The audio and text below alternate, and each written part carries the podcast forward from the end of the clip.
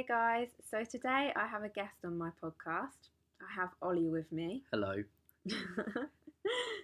um, so we were thinking of doing a podcast today on transitioning because Ollie's transgender, and I was thinking that it might help like some people out there who are maybe thinking of it or too scared to do it. So, yeah. Um, do you fancy saying a little bit about you, what you do? Yeah, so I'm Ollie. I'm 21 years old and I am female to male transitioning. Um, mostly private so far because we're still waiting for the NHS. Um, so I'm in a lot of debt, but it's all 100% worth it. What do you think about the NHS like system for transitioning? uh, well, it's it's on it's really not great. Um, most clinics average about a two year waiting time. Wow. Um, mine is well, they say that they're, it's an 85 week wait, but I'm on week 91 and still waiting. Um, so I definitely think that needs to improve, but a lot of it is due to underfunding. Yeah. They don't have the funding, um, so that's why it's a very, very long and stressful wait. And I think that's why a lot of people uh, turn to private because it's just the it's the only option Yeah. really. Um, the way I saw it, there was no other way than to do it privately, as as costly as it is. I worked out the other day that I have spent over eight grand on on transitioning, um, wow. on appointments and surgery. Uh, that's not including like travel prices. But I've spent, I think it was eight thousand three hundred and something Oh that I calculated. So it's a lot of money, but the results were more than worth it, Yeah. and it will get paid off in time. The debt, it's not. It won't. It won't just sit there. It will get paid off in time. Yeah. So it's not just gonna get worse and worse. It will Mhm. get paid off. Do the. NHS offer any like help in terms of mental health? Because obviously, I'd imagine that it In terms of the wait, like Um, while you wait, sort of thing. Yeah, kind of, and like as you're going through it as well. while you wait, um, there's really nothing that they can do.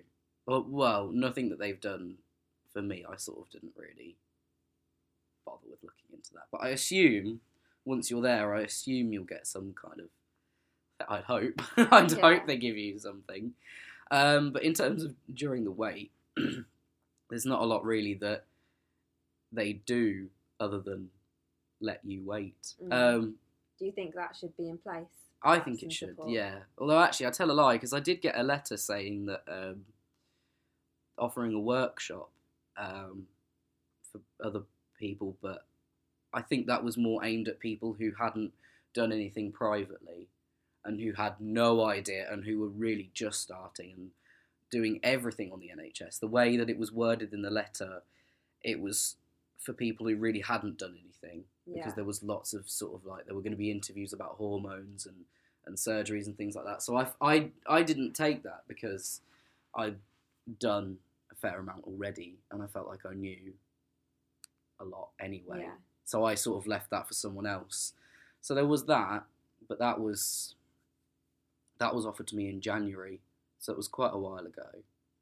Mm. But other than that, there's there's not really anything there. So I think there should be um, Yeah. something there because I, I have no doubt that people are not to be morbid dying on these waiting lists because they're so long. Um, I think I think the longest is about four years, and I think that's the Daventry Clinic, which I re I took myself off that waiting list because it was too long and went for Sheffield instead Yeah. Because it was I think now it's got when I first contacted Daventry it was two years and then it went up to two and a half and I just thought no Yeah. Did you get a choice on which waiting list you went on?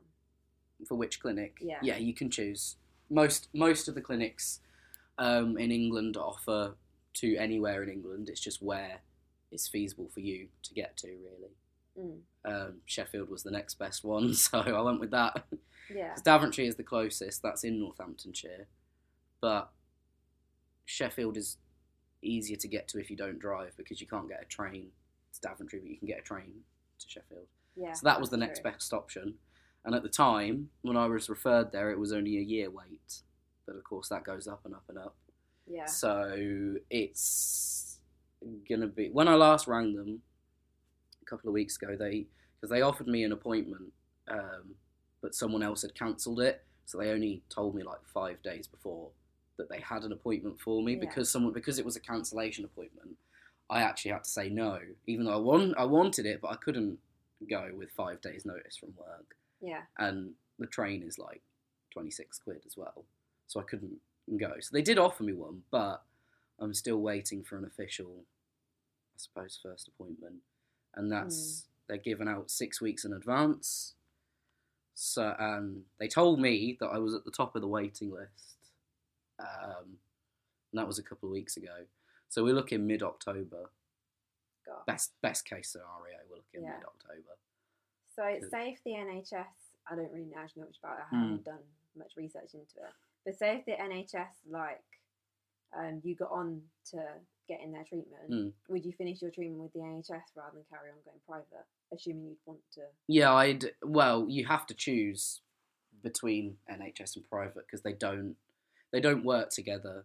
Um, the NHS clinics don't always seem to like the private clinics. Hmm. Um, I don't. I don't know um, much about the guy that I see because generally he's quite well, well respected Yeah. and I saw him on Friday. His name's Dr. Lorimer, and I asked him if Sheffield's like, do they like him? Do they dislike him? Do they take him seriously? And he's not a lot heard a lot back from them, Mm. really. Some I know some clinics are quite critical of him because he's a man that works in the NHS and he works privately to Yeah. address long waiting times because he's a guy that actually wants to make a difference.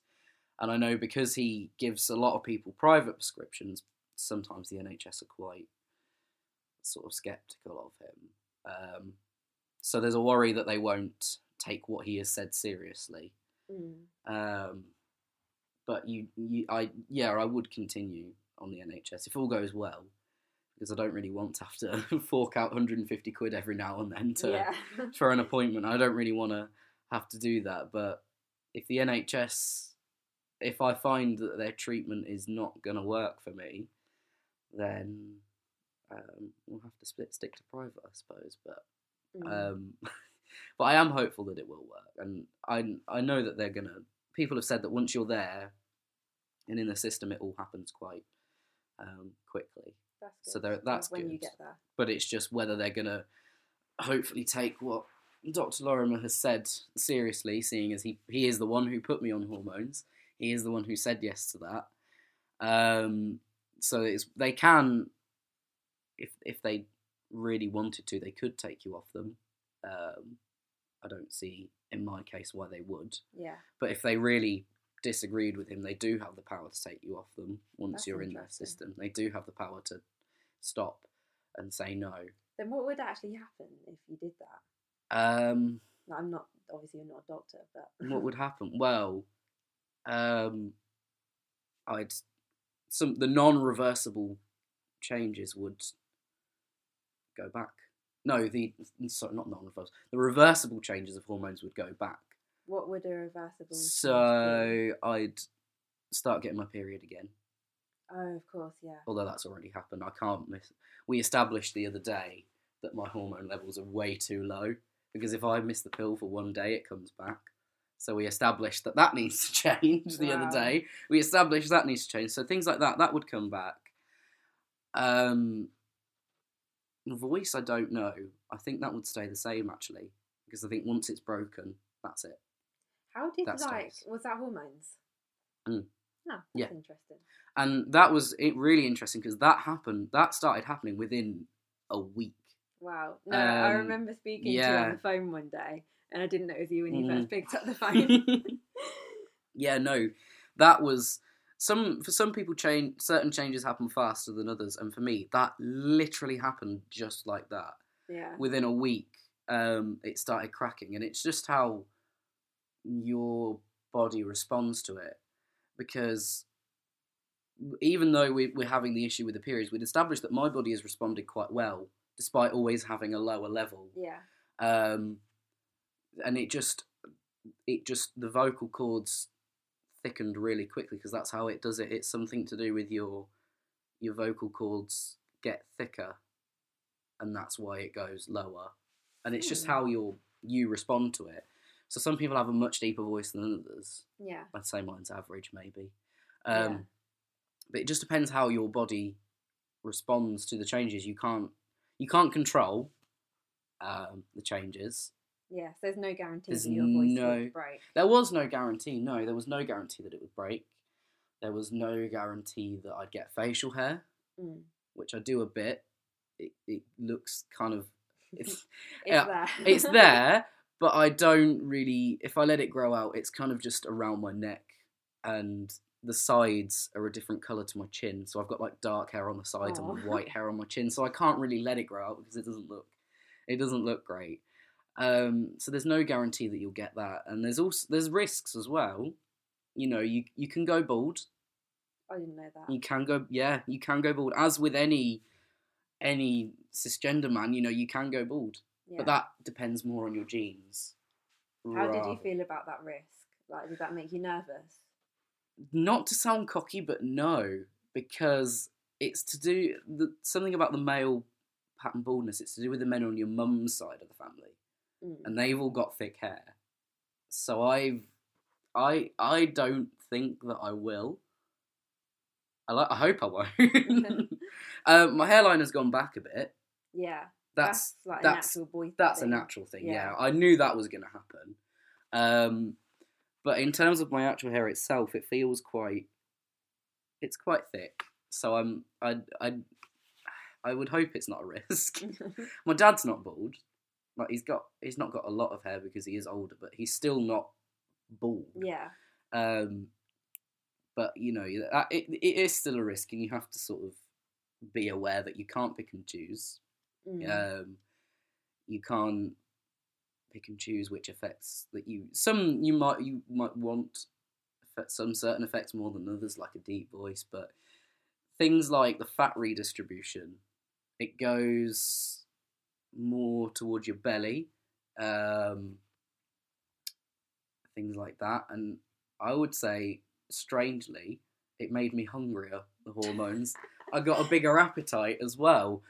Um, because I think there's a common belief that men eat That's what I was more than women, say, yeah. and I got more of an appetite as well. So that sort of things like you can't you can't change the shape that your body's gonna go in. You can't determine. yeah, You can't choose where that's gonna go. So if you end up with a bit of a beer belly like me, then that is the thing. But I think that's also down to my diet as well. yeah. But I have started going to the gym, so it's all fine. that's good. But yeah, you can't. For people, uh, I would say that people need to be aware that you cannot pick and choose, Mm. and there are going to be things that are more awkward than others as to what they can do. I think. Yeah. Have you had any particularly awkward things that you don't mind mentioning? If you, if you don't want to mention it, obviously. I some of them are really. Um, depends how PG you want to make this podcast. Go for it, and Um, I'll cut it out if it's no good. Okay, well, you you got to be aware. They, I was I was told this. Dr. Lorimer did tell me this, but he what he didn't tell me is that how quickly it might happen. Um, things down there grow. Ah, fair enough. It it it grows. It it grows, and that started again happening within a couple of weeks. I suppose to be fair, it's good to it- for anyone who's transitioning yeah, to be It- aware of. be aware of the fact that um, it will grow. Uh, that's all. without being too crude. It I might call the it- podcast that. it will grow. It will grow. It will grow. Yeah, it will grow, and it will happen quicker than what you think. Um, you might use the toilet one day and look down and think, "Wow, okay, it it it will grow." It's a bit odd. Um, I I sat there and laughed. It was quite funny because my mum was upstairs as well, and I, I was on the toilet, and I just sat there and laughed. And she was like, "What's going on?" I was like, "Nothing, nothing." nothing. Nothing. I just pretended really I was looking at my phone. Um, but it was quite amusing because I actually looked down and laughed Ah, because it had grown. I was like, wow. Hmm. interesting. Very, yeah. That's that's a thing. Are there any other risks involved that we haven't listed? Um, with male hormones, I know I don't know how, but it in, it can increase your risk, risk of having a stroke. Um, but again, I think that's down to more personal things like your diet or your lifestyle, or if someone in your family has had one. Um, it thickens your blood as well. I don't know how, Hmm. but it does. So if you have an operation, a doctor might ask you to maybe miss a couple of injections, maybe miss about a month or two in case of a blood clot Yeah. because you you know you, you want to do everything that you can to minimize a blood clot so they might depending tell you maybe stop for a bit um, just because obviously they do everything they can to minimize blood clots like the, Yeah. the big compression Mm. the big sock things um, but if your blood is thicker then they they perhaps might tell you Yeah. To come off it for a while but you can go straight back on it after the operation and it wouldn't be something permanent you'd only you'd only miss maybe one or two injections Yeah. That's fair enough. which I didn't have to because I'd only when I had an operation, when I had my operation, I'd only been on it for four Yeah. months, so it, it hadn't had time to do anything, Mm. so that wasn't a risk. Yeah. And that was your top surgery. That was yeah, that was the double mastectomy, um, which again I did privately um, because had I been waiting for the NHS, I wouldn't wouldn't have had it, and I had it over a year ago, um, a year and a month ago, um, which was probably the most freeing process of my entire life. I Mm. think, albeit painful. Um, it was the most freeing process I've ever had in my entire life. I think something that you've you've hated about your body since it started to grow, and finally having it removed was very, very freeing. Um, and I think it's still a shock to this day to look down, to look down and actually see Aw. yeah, actually see something that's that you're happy with as well. Yeah. Um, so it's well worth. That was well worth it as well, despite all the. It wasn't. It, pain was, I would say, on a medium, Mm. um, but it was other things like the nervousness of going under anaesthetic because I hadn't Yeah. done that before, and I think perhaps if you're older and you're more aware of what, and you did the stupid thing like me and Google what anaesthetic does to you or how many people die from from general anaesthesia, you know, I think that make, that makes you sort of nervous because I was, uh, you know, I was twenty at the time. yeah. I haven't been under No, either. it's it was it was fine, obviously because I'm here. Nothing went wrong, um, but you know that was terrifying, and that was the only thing that made me question that the Mm. actual going under. It wasn't the procedure itself. The only thing that made me second guess it was the fact that I had to go under. Yeah.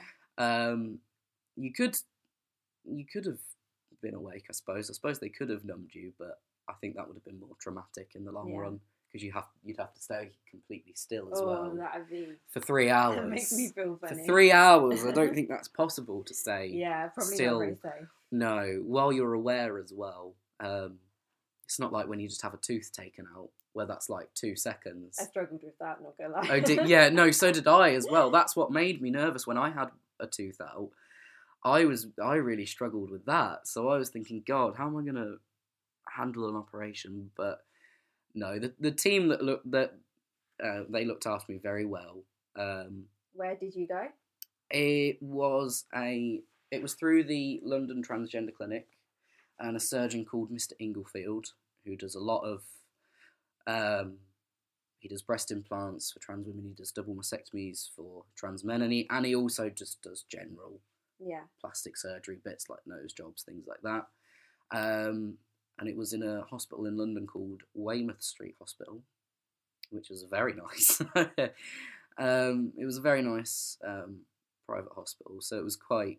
The care was as impeccable as you'd expect it to be, paying that amount of money Yeah. because the surgery itself was only four and a half grand, but then the hospital wanted a further sort of two or three grand, Yeah. even though I was only there for ten hours. I How didn't much- even stay overnight. Wow. Oh, that's a bit. Did you Yeah. have a hotel in London? Yeah, we did. Yeah, we didn't. We didn't go home straight away. Um, we stayed overnight in London, but left. I think I left the hospital about nine o'clock, Mm. maybe. Um, but yeah, they still wanted about three grand off me. So How much did it cost overall for that? the overall cost was seven thousand two hundred and ninety-eight pounds, Hmm. if you want to be exact. I paid, I think, one of it up front, one or two Yeah. up front, and then I have the rest on a loan. But I I earn some interest on that loan, so that makes it about six grand that I pay off over three years. Three? Yeah, three. Yeah. That sounds about right. And it's 163 per month. It's quite a lot. It's quite it a lot, yeah, but it makes- It makes it accessible because it, you know, it's it's kind of like paying off a car. Yeah. really. It wasn't. I I considered it beforehand what it was gonna be like, and it Mm. wasn't like I was throwing away like twenty grand or something. No, it's it was. important. It's well, important. yeah. It was very important, and it was you know. but- And then to finish off this podcast, Mm. what would you say to anyone who is looking to transition but perhaps is too nervous? Do you have like any advice? Um. Obviously, the thing is, you have to think about it. You have to be sure, but I'm sure you will be sure because I'm sure a lot of you will have known from sort of five or six, like me. I'm sure a lot of you will have known actually that it's the right decision. But um, what you can do is, if you're over 16, you can make a confidential appointment with your doctor and get yourself on an NHS waiting list as soon as. That would be my advice. Even if you haven't come out to anyone, get yourself on an NHS waiting list as soon as you can. Um, but I think there will come a point where you the fear of not doing it will override the fear of coming out and that's when that's when you will do it when you get to that point it might take a while um, but when you get to that point that is when you will do it and that is when everything will fall into place. The fear once the fear of actually coming out overrides the fear of not transitioning that's when you're going to do it and that's when everything will will fall into place for you. Um, i think treatment wise as i've said i think you will have to consider private options. Um, but i found that the actual appointments not the surgery itself but actual appointments aren't too bad price wise Yeah. 150 to 300 pounds is sort of the average I would Mm. say. Um, but yeah, you know, if anyone doesn't accept you, that's that's their problem. Don't worry about it. That's their problem, not yours. Um, it's your life, and you deserve to be happy. Yes. That's what I would say. Oh, That's thank the you very much for That's coming all on my podcast. Thank you for having me. Thanks for listening, guys.